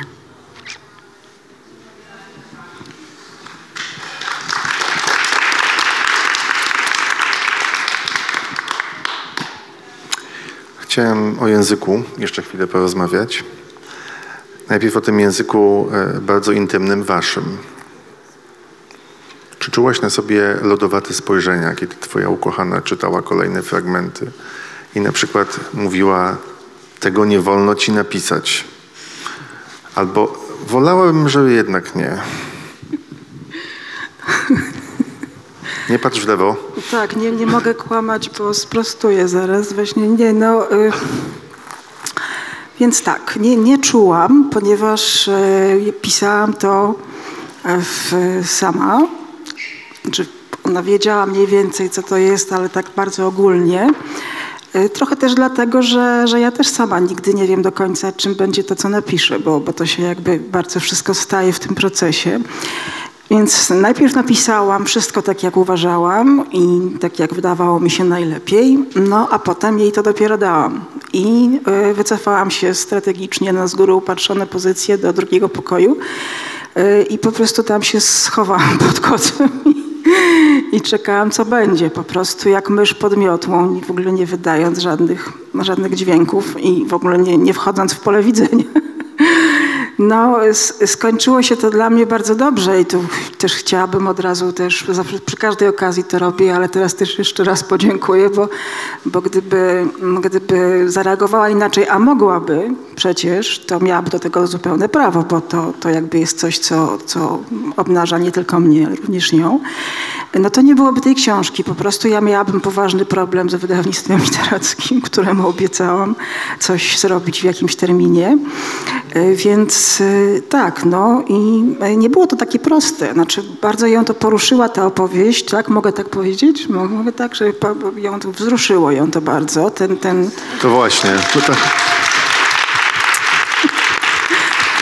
Cicha bohaterka naszego spotkania jest widoczna. Ale to nie jest tak, że też się nie, nie, nie, że nie miała z tym żadnego problemu. Znaczy to musiało trochę potrwać. Zresztą e, przeczytała Elżbieta tę książkę kilka, kilka razy, nie wiem, na różnych etapach, bo ona się troszkę też zmieniała w trakcie, e, ale pewnie z sześć razy ją przeczytała w sumie, więc miała trochę czasu, żeby się oswoić. Ale to nie było takie wcale dla niej proste i trochę się wstydziła się, trochę parę rzeczy żeśmy usunęły na, na jej prośbę. Ale, ale jakby to, no tak, to, to w ogóle muszę powiedzieć, że moja wdzięczność nie ma granic, bo po prostu naprawdę to był taki ryzykowny był to, ryzykowny, bardzo, bardzo ryzykowne przedsięwzięcie, bo, bo nie mogłabym nie uznać jej e, sprzeciwu. Musiałabym po prostu z nim się pogodzić. To, jak bardzo to jest prawdziwa opowieść intymna, e, tego się dowiedzą e, osoby czytające. Na przykład, kiedy zaczną czytać ten fragment o tym, jak się mościcie we w swoim mieszkaniu i jakie pytania zadają sobie ludzie, kiedy zaczynają mieszkać razem. Ale ja bym chciał coś innego jeszcze przeczytać a propos języka bardzo intymnego i opowieści o tym, jak kochające się osoby mogą się do siebie zwracać. Najgorszym ciosem, jaki Elżbieta kiedykolwiek mi zadała, było zwrócenie się do mnie w czasie jakiejś strasznej awantury, tylko jeden, jedyny raz w całym życiu, moim oficjalnym imieniem i nazwiskiem. Renato Lis, powiedziała do mnie moja ukochana. Nie pamiętam już, o co się kłóciłyśmy, ale doskonale pamiętam, jak bardzo zabolała mnie ta forma. Było dla mnie jasne, że może oznaczać tylko jedno, mianowicie rozwód. Ten wątek domu jest bardzo interesujący i jakoś niesamowicie się zgadzam z tym, o czym piszesz, y, co dotyczy ciebie, was. To znaczy, że dom nie ma być miejscem na pokaz i nie ma być miejscem dopasowanym y, do katalogów z Ikei, tylko ma być po prostu miejscem własnym, pieczarą, w której człowiek czuje się dobrze i nikomu nic do tego, że szafka na buty nie pasuje do lustra. No bo nie pasuje. I o to chciałem Cię zapytać. Jakie jest to, bo te, tego też się możemy dowiedzieć z książki, Twoje spojrzenie na bezpieczną, intymną przestrzeń? No właśnie, ja się cieszę, że na to zwracasz uwagę, bo dla mnie to był jeden z najważniejszych wątków w tej książce. Znaczy, nie wiem, czy któryś tam jest nieważny, pewnie wszystkie jakoś, ale ten ba bardzo, bardzo to była jedna z, z tych rzeczy, które od początku po, pojawiały się w mojej korespondencji z, z wydawnictwem, że właśnie wydawnictwo chciało wiedzieć, o czym napiszę, więc ja też to wiedziałam tylko w pewnym zakresie, ale właśnie od początku to było zawsze, od początku, że chcę napisać o tym, czym dla nas jest dom, ponieważ wydaje mi się, że e, ten sposób naszego funkcjonowania społeczno-prawnego w Polsce też ma na to wpływ i jakby też, e, też jakby jakoś określa nasz, nasz stosunek do domu, ponieważ też no, determinuje nas na różne sposoby to, e, co jest dla nas możliwe w Polsce, a co nie jest dla nas możliwe. Na przykład to, że nie możemy mieć dzieci, to też jakby ma wpływ na to, jak się rozumie dom i jak się go traktuje. No, mi jest trochę niezręcznie też o tym mówić, bo mm, to zresztą kiedyś żartem powiedział jeden znajomy mój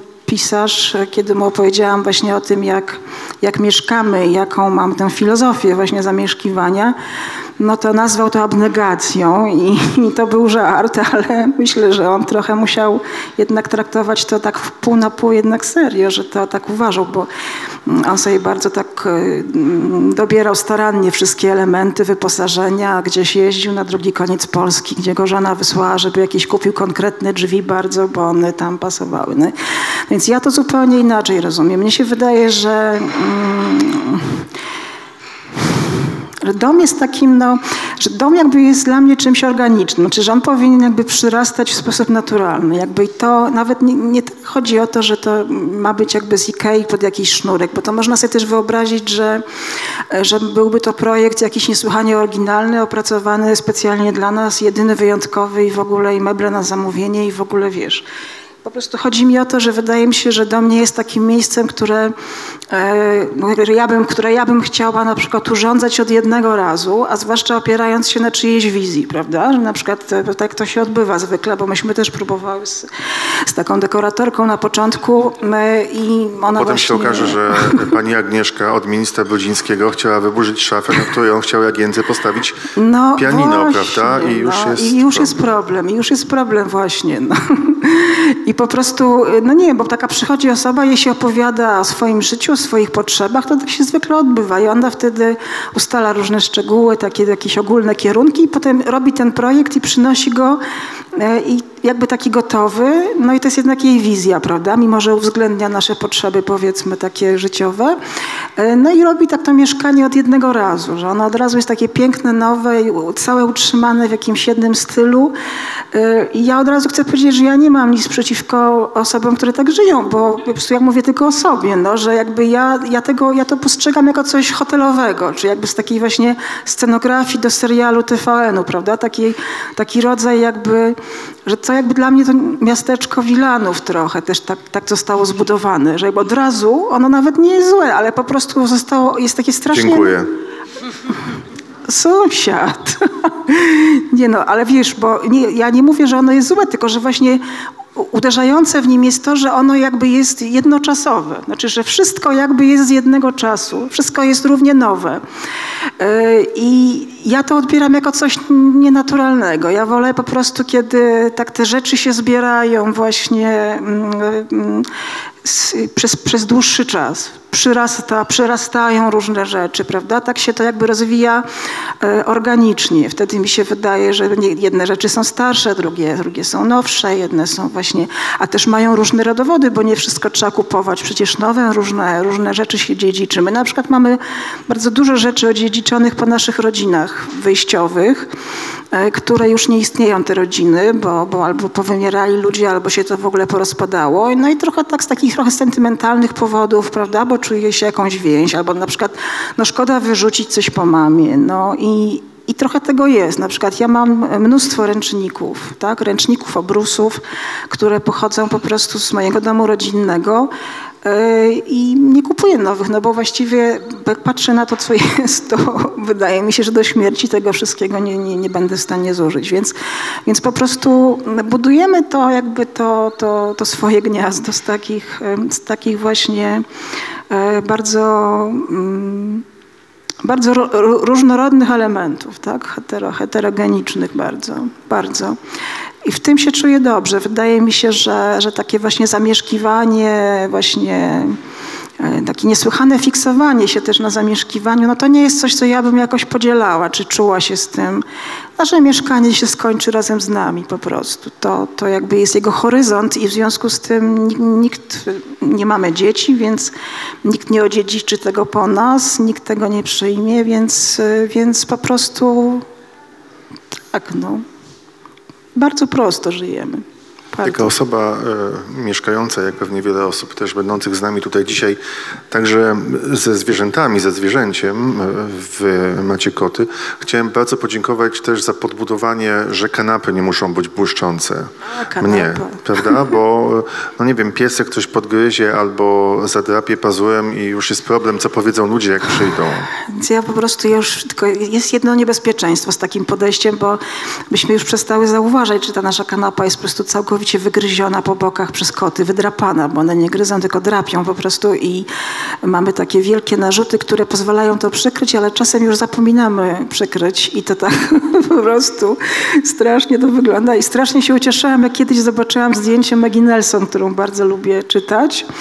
E, Właśnie takie zdjęcie oficjalne zrobione jej przez wydawcę, gdzie ona właśnie gdzieś siedzi właśnie w swoim domu, na środku takiej wielkiej czerwonej kanapy, która właśnie jest powygryzana przez, przez jej psy bardzo w spektakularny sposób i wtedy poczułam się raźniej o wiele, że właśnie, że tak właśnie tak, że można tak żyć również i, i że to wcale niekoniecznie musi być abnegacja.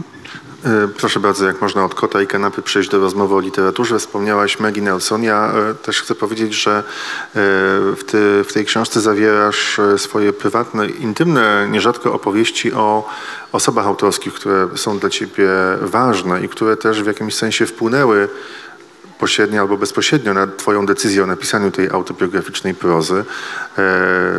To wiem od lat, bo wiele razy o tym rozmawialiśmy. Didier Ribon jest bardzo bliską ci osobą. Właśnie Tak. po, podano informację, że jego nowa książka e, zostanie także wydana w Polsce przez charakter w przyszłym roku. Opowieść o jego relacji z matką.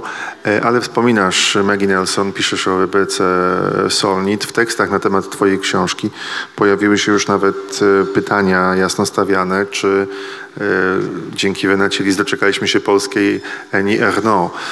Tutaj ja wiem, tu jest odpowiedzialny za te słowa, to niech on się tłumaczy teraz po prostu. Ale może o tej historii spojrzenia Ale na nie, no to jest, no to jest du, dużo, dużo, dużo jakby to jest naciągnięte bardzo mocno, ale, ale niesłychanie rzeczywiście to były dla mnie inspirujące rzeczy. W tym aspekcie właśnie, który e, dotyczy może właśnie takiej pewnej klasowości, która była e, jakby ukryta w PRL-u przed nami, ponieważ zostało powiedziane, że e, żyjemy w społeczeństwie bezklasowym. I właściwie dopiero, i tak było to, to tak silne przekonanie po prostu o charakterze ideologicznym, że, że po to, żeby zobaczyć, że nie, niekoniecznie było aż tak właśnie równo i że było wiele takich właśnie chorobowatości w tym naszym społecznym życiu, no to właśnie trzeba było tej inspiracji, która przyszła z Francji, no z, od, od Annie Ernaux i e, Didier Ribona, który może on się uczył od niej, ale u nas wyszedł pierwszy Ribon, a potem, potem, potem ona i Mm, i zaczęli pewne rzeczy nam pokazywać. Oczywiście to się nie da tego przenieść jeden do jeden, bo społeczeństwo francuskie, jak wiadomo, było i jest zupełnie inne. Niemniej, niemniej uwrażliwiliśmy się na to i ja się też uwrażliwiłam i bardzo, bardzo dużo im zawdzięczam, że zaczęłam sporo rozumieć ze swojej przeszłości i jakoś e, pewne sytuacje w życiu mi się wyjaśniły. E, tak, zrozumiałam dużo dzięki nim. Myślę też, że wiele osób zrozumie wiele dzięki Tobie, osób mieszkających w Polsce i odnajdujących się w różnych, z różnych powodów w historii, którą e, opisałaś w tej książce. Zanim posłuchamy ostatniego fragmentu i jednak włączymy w sposób e, zdecydowany osoby będące z nami wśród publiczności do rozmowy, bo na razie chyba e, nie było jeszcze takiej okazji dobrej, to chciałem powiedzieć o jeszcze jednej istotnej rzeczy, która się w Twojej książce pojawia. Ona też ma związek z językiem. E, Kiedy piszesz o tym, że Polska ciągle nie jest gotowa, w, to jest punkt widzenia niektórych polityków, na chociażby związki partnerskie, to oczywiście Polska też ciągle nie jest gotowa i to po prawej stronie e, w dyskusji się pojawia na e, zmianę w języku na to, że osoby, które określają się jako nieheteronormatywne albo niebinarne, mają prawo do określania się tak, jak chcą być określane, ale też piszesz o tym, że jesteśmy tak daleko, daleko za całym światem, że w tej chwili toczy się walka o prawo do podstaw tego języka. Tymczasem on w krajach bardziej cywilizowanych, czyli w większości, jest już znaczy ta sytuacja tak się rozwinęła, że język, który uważamy za e, dobry i odpowiedni, już nie nadąża za tymi wszystkimi zmianami, które mają związek e, z płynnością tożsamości, e, ze wszystkim, co się zawiera pod pojęciem queer, prawda? I to jest też bardzo ważna część Twojej historii przedstawionej w tej książce. Ta potrzeba znalezienia odpowiedniego języka do opisywania różnych zjawisk i osób. No właśnie, bo przerabiamy w Polsce ciągle feminatywy, prawda? Tak by jest problem, na którym się zawiesiliśmy i nie możemy tego przejść. Ale no nie, bo to chodzi o to, że mm, jakby, że mm, właśnie, właśnie jak- jakby to najprościej ująć, jakby to jest taki rodzaj właśnie bardzo ciężkiej schizofrenii, bo jakby żyjesz z głową zupełnie gdzie indziej, a tutaj ciałem zupełnie gdzie indziej i taki czujesz, że ci się rozjeżdża wszystko, prawda? Że jakby e, to, jak siebie rozumiesz, e, rozjeżdża się z tym, jak jesteś rozumiana tutaj właśnie. E, I to jest bardzo ciężki stan, jakiegoś takiego roz, roz, rozszczepienia, rozdwojenia, rozdarcia po prostu. Bardzo, bardzo niedobry. Rzeczywiście jest tak, że my tutaj walczymy, nie wiem, właśnie już niektórzy, niektórzy posłowie się uczą takich słów jak właśnie, nie wiem, geje, lesbijki, właśnie już ten skrót LGBT zdaje się, że jakoś już niektórym Poprawnie im wychodzi. już prawda? chyba tak. Nie mylą mi się kolej- litery. Kolejność już się chyba nie myli, nie wiem. Może nawet wiedzą, co znaczy tak ten skrót, ale, ale jakby, no jakby jesteśmy na tym etapie. Natomiast y, mm, jakby ten proces jakby takiego dekonstruowania całej ideologii płci i tożsamości seksualnych, no, dekonstrukcji no, na rzecz tego, co jest, e, jest różnorodnością życia, ponieważ nie mm, jakby taka stabilność czy binarność jakby no, jest, jest pewną konstrukcją, która do czegoś służy. Natomiast e, doświadczenie ludzkie zawsze przekraczało te, te kategorie i, i teraz również, e, również je przekracza E, i zostaje to uznane w różnych, różnych po prostu krajach zachodnich.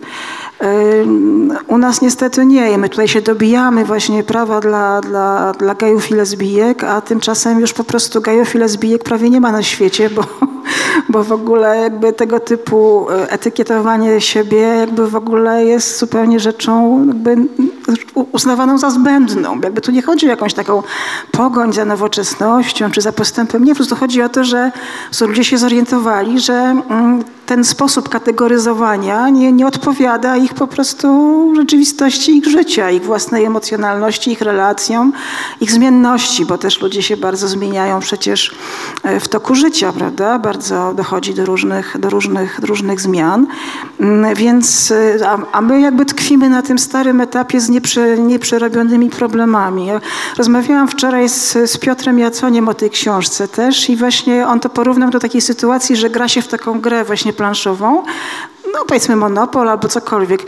I to polega na tym, że grasz, jakby ty jesteś, to gra w emancypację, prawda? Że my jesteśmy jednym z graczy, jako ta, ta, ta Polska, no i są też te inne kraje i ci wszyscy gracze już są na dziesiątym okrążeniu, a nas ciągle cofają do tego punktu wyjścia, rozumiesz? I po prostu cały czas jesteś w punkcie zero. Ciągle ten zły los ci wychodzi i musisz stać trzy kolejki, No prawda? więc Tak. dokładnie. No.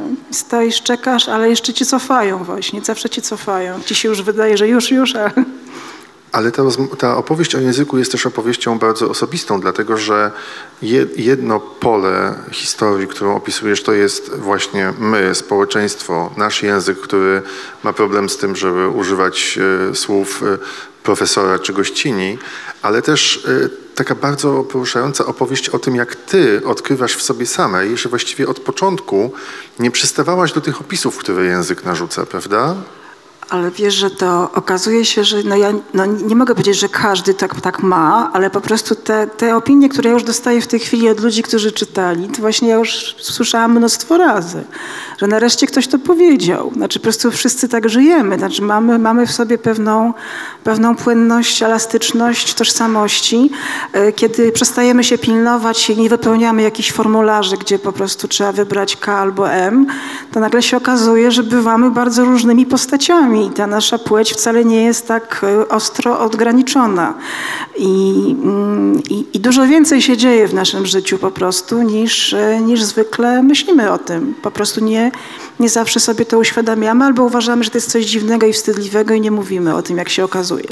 A okazuje się, że wiele osób na przykład e, mówi o sobie czasem w jednym rodzaju żeń, w żeńskim, a raz w męskim, a raz może jeszcze w nijakim, a, a może właśnie e, no, tak słyszałam już, już naprawdę wiele razy słyszałam takie deklaracje po, po, po tym, po przeczytaniu tego, że, że my te, też tak robimy. Na przykład z mężem też tak robi jedna moja znajoma, ale też osoby queerowe jak najbardziej.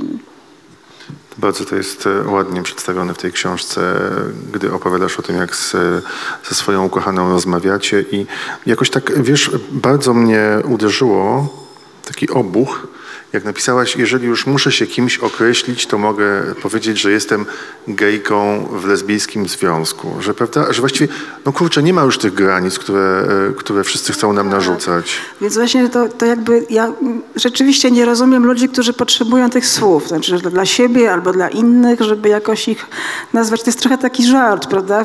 Ten, ten rozdział jest taki dosyć żartobliwy też, że w końcu jeżeli już to koniecznie musi być jakoś nazywane, to niech już będzie tak, bo to w sumie by najbardziej pasowało, jeżeli tak się przeanalizuje e, swoją realność po prostu, swoich, e, nie wiem, fantazji, swoich pragnień, swojego życia, to, no to pewnie jakoś tak bym się musiała zdefiniować, ale też jednocześnie to pokazuje absurdalność właśnie tego, tego rodzaju definicji. Nie, nie bardzo wiem, do czego one służą. Znaczy, wiem, że służą na przykład oczywiście w, w kraju zatrzymanym jak nasz, one służą do tego, żeby sobie wywalczyć równe prawa, ale jakby ja właściwie marzę o tym momencie, kiedy te prawa będziemy już mieć i będziemy mogli dać sobie spokój z tym całym cyrkiem po prostu i, i po prostu się przypisywaniem do jakichś e, liter i etykiet. E, W każdym razie nie przymusowo, bo jeśli ktoś ma potrzebę, to zawsze może, ale chodzi o to, żeby to nie było taką procedurą właśnie, z którą się musisz koniecznie pogodzić i którą ci robią inni. Nie to, żebym się tym przejmował, ale wyobrażasz sobie, co się wtedy będzie działo w głowie tego polityka Platformy, który jednak poniesie, podniesie rękę w sprawie tych związków. Jak on się dowie, że to już jest znacznie dalej. No tak, tak, tak, to już koniec świata. No zresztą on się pewnie spodziewał, że to będzie koniec świata, więc... Justyna, to posłuchajmy jeszcze jednego fragmentu. Ja zanim przeczytam, jeżeli mogę tak, y, y, ponieważ y, jest to dla mnie, ja ba- bardzo po prostu chciałam podziękować za to, za to, że właśnie dzięki, tej książce mogę się poczuć raźniej. E, tak jak y, z, z, Maggie Nelson a propos kanapy o, o, kotach, ja mogę się poczuć raźniej a propos tego, że po prostu no, niektóre z tych doświadczeń, e, m, większość jakby no, nagle się okazuje, że po prostu no, nie zdarzają się tylko mi. W sensie, że po prostu jest, jest w tym jakaś, jakieś poczucie jakby to osamotnienie, z którym mm, się jednak y, żyje w tym kraju, y, po, potrzebuje takich, y, takich opowieści, takich książek, które są osobistą, osobistą y,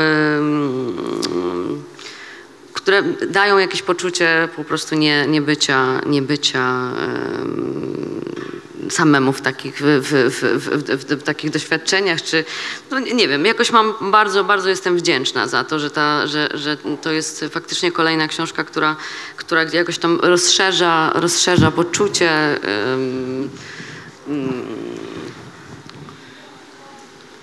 jak to nazwać? Oso, osobiste, że mnie osobiście, mnie osobiście ona wysyła w takie miejsce, które, które, mm, które cieszę się, że po prostu s- jest. Apelujemy Się do wydawnictwa strasznie, bo przepraszam, e, strasznie, się denerwuję, jednak to jest, to jest...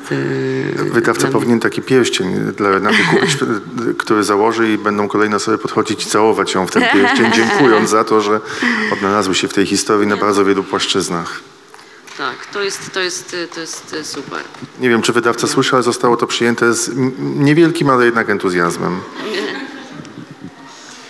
Przechodzę do, przechodzę do fragmentu. Mm.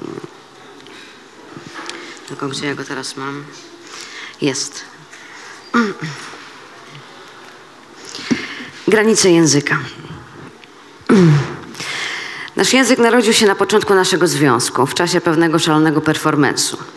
Pod nieobecność RP, który leżał wtedy w szpitalu, moja ukochana opiekowała się jego mieszkaniem na Stegnach. Tamtego dnia na jego prośbę miała wyjąć listy ze skrzynki i spakować kilka rzeczy, których pilnie potrzebowała na oddziale. Zabrała mnie w tę misję ze sobą, bo na dalszą część wieczoru miałyśmy swoje plany. Ryś był czuły na uniform. Moja ukochana pokazała mi wiszący w szafie w mniejszym pokoju galowy mundur marynarski dawnego rysinego kochanka.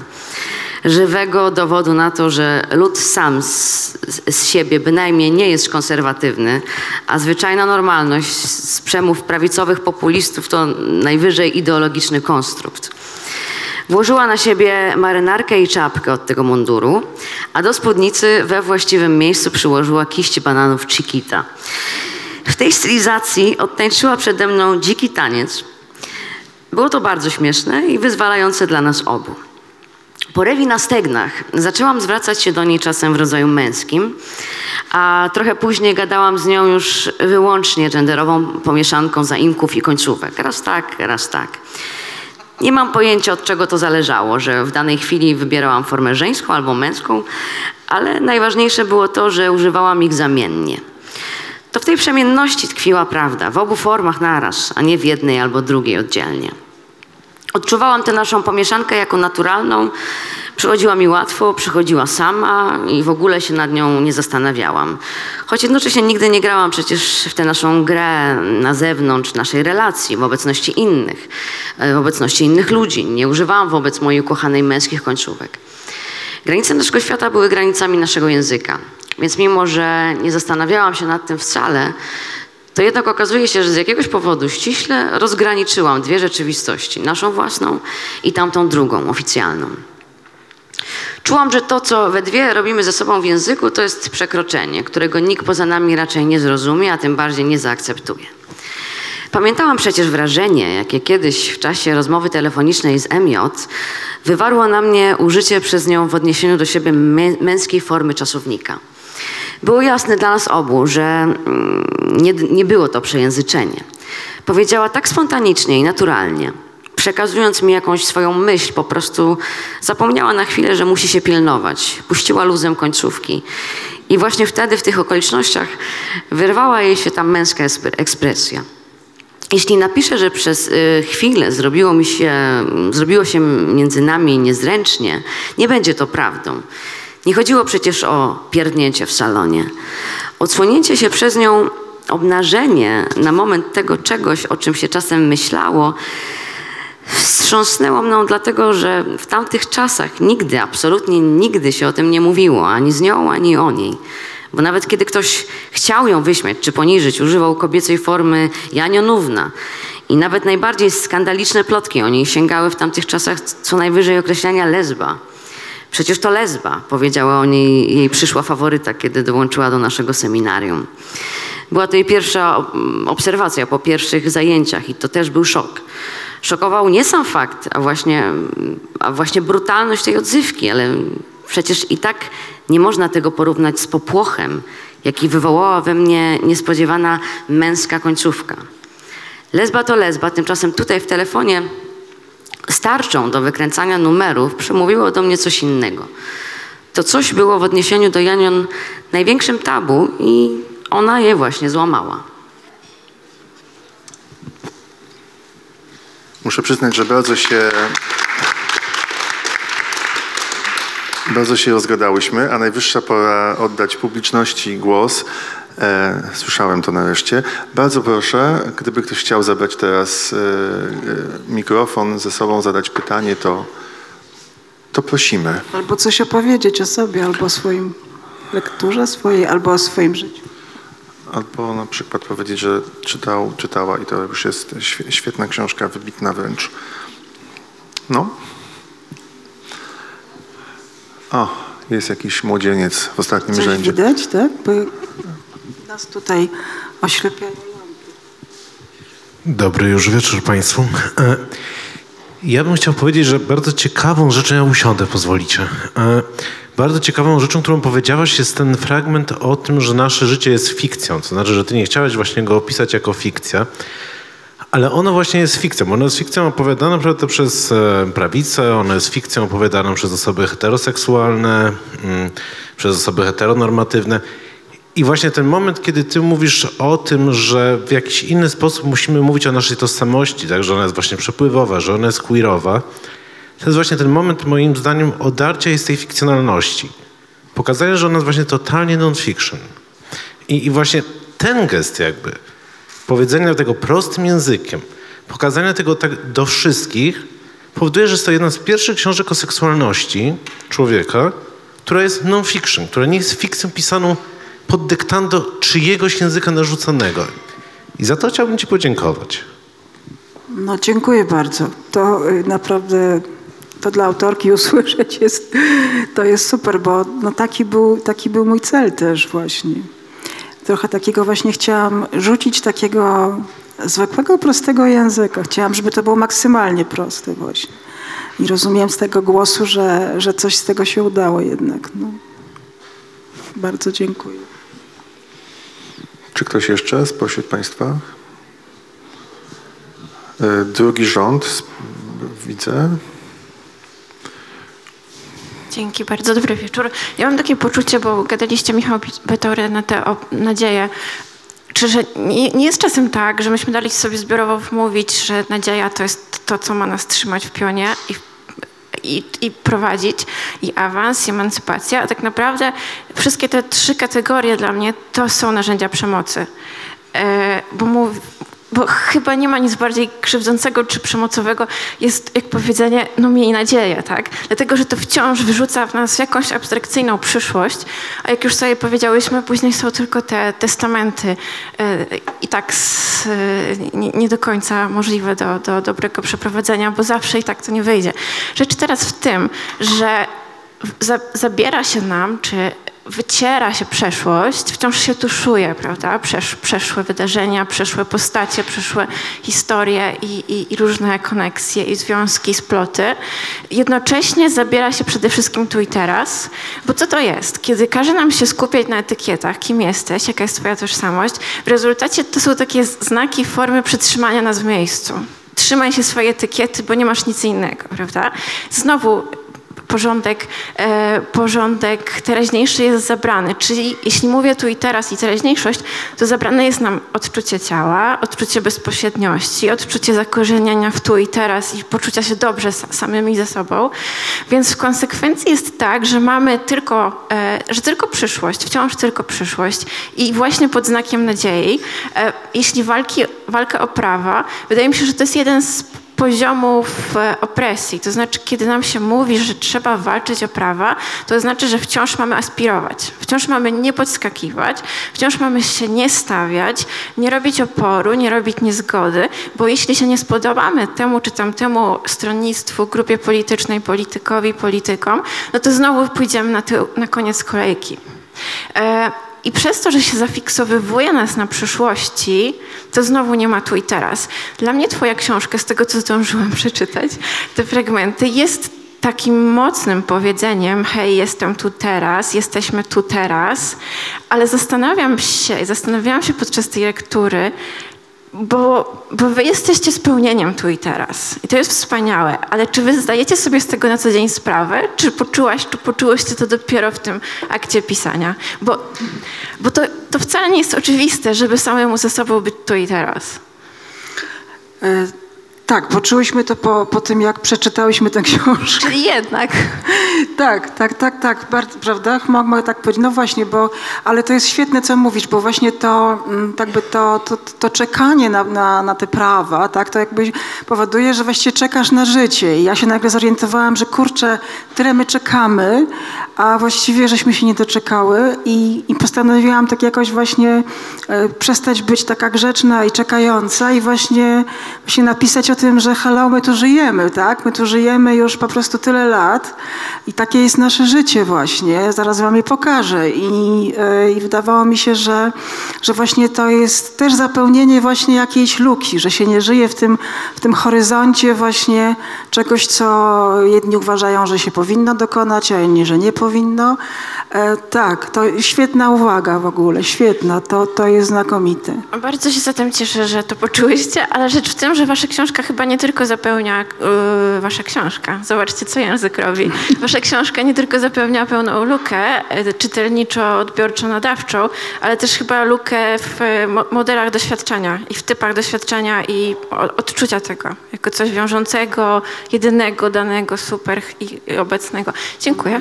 Mam nadzieję, dziękuję.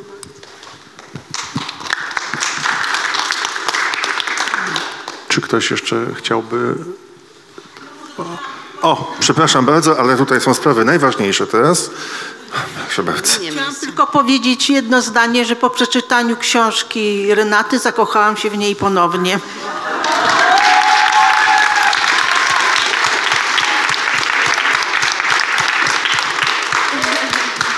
To jest challenge.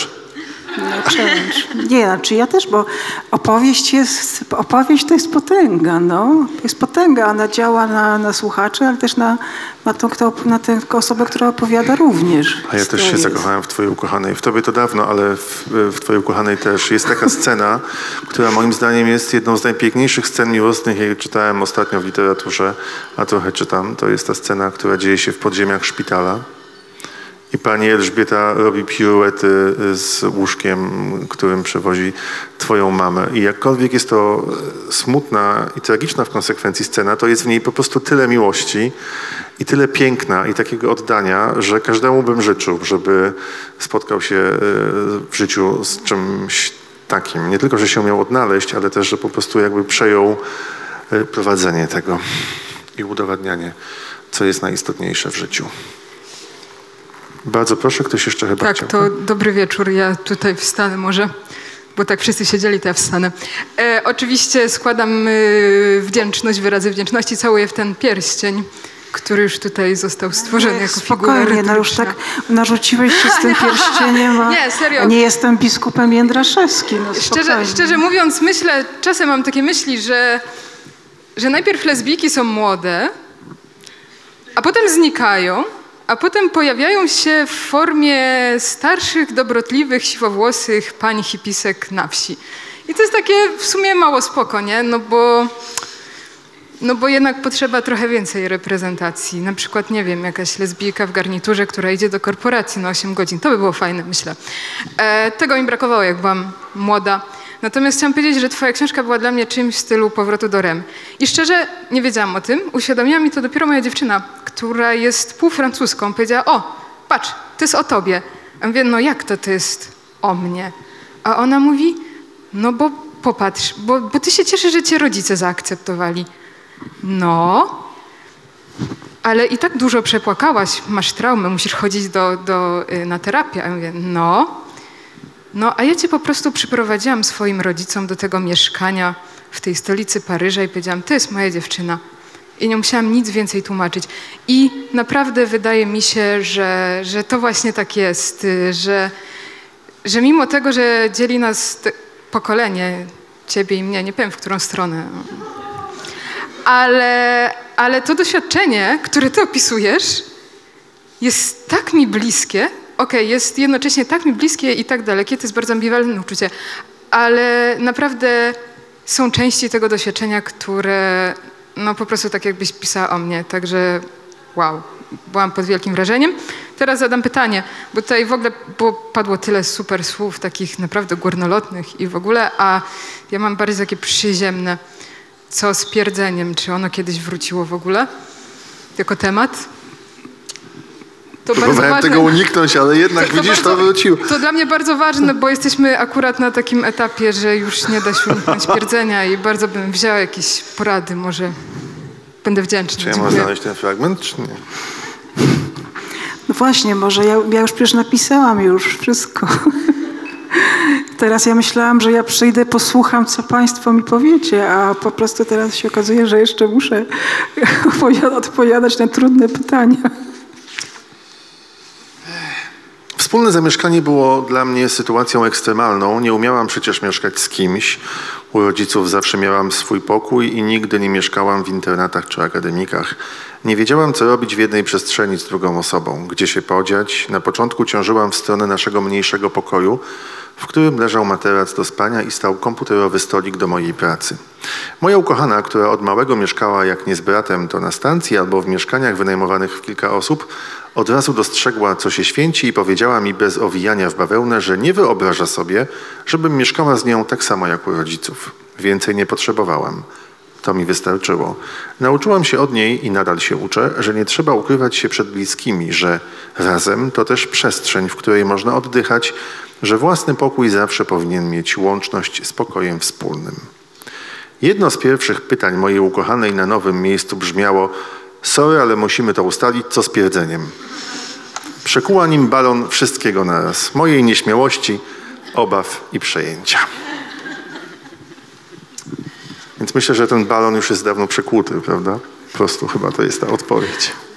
No temat jest zawsze, ten temat pozostaje drażliwy. To, to ci muszę powiedzieć, że chyba nie doczekasz się, żeby został rozwiązany definitywnie raz na zawsze. Zawsze, zawsze coś się będzie działo wokół tego. No. No To może tak wybrnę, no. Michał, Michał ratuj.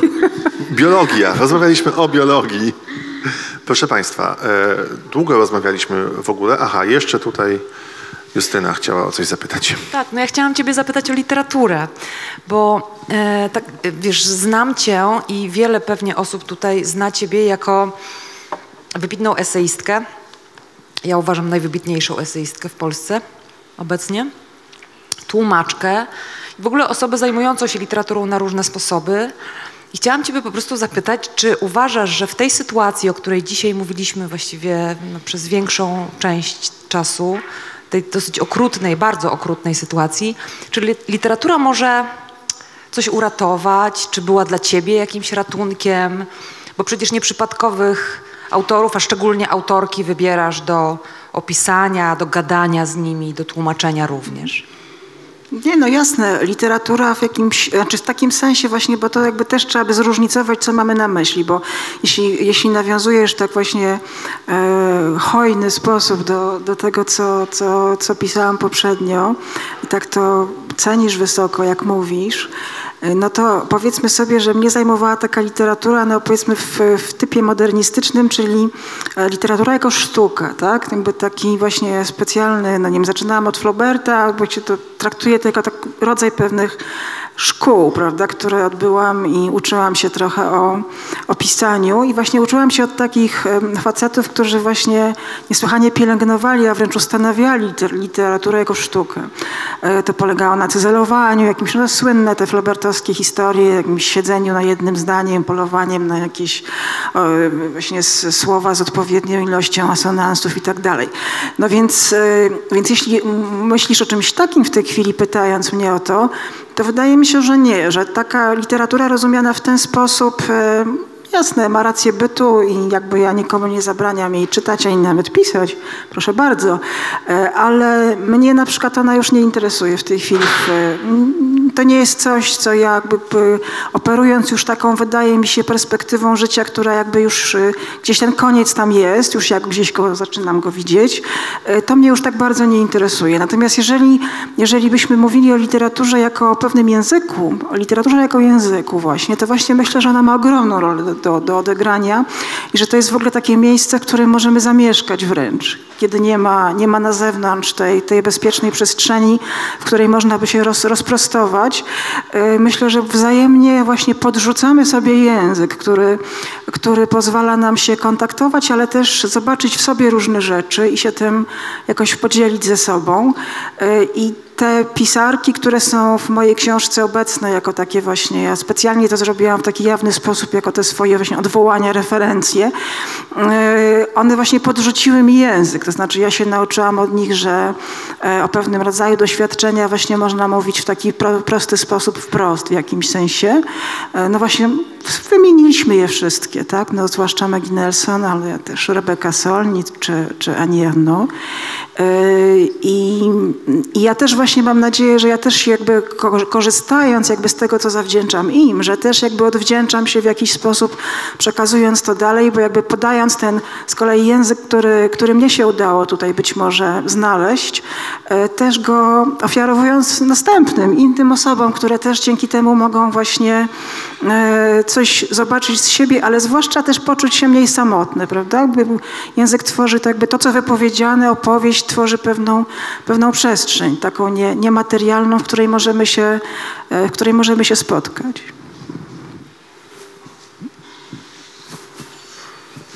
Dobrze, proszę Państwa, y, bardzo dziękujemy za to, że spotkaliśmy się w tak licznym gronie y, w Nowym Teatrze. Teraz będzie okazja, żeby wziąć od Renaty autograf i osobiście podziękować jej za tę wspaniałą książkę.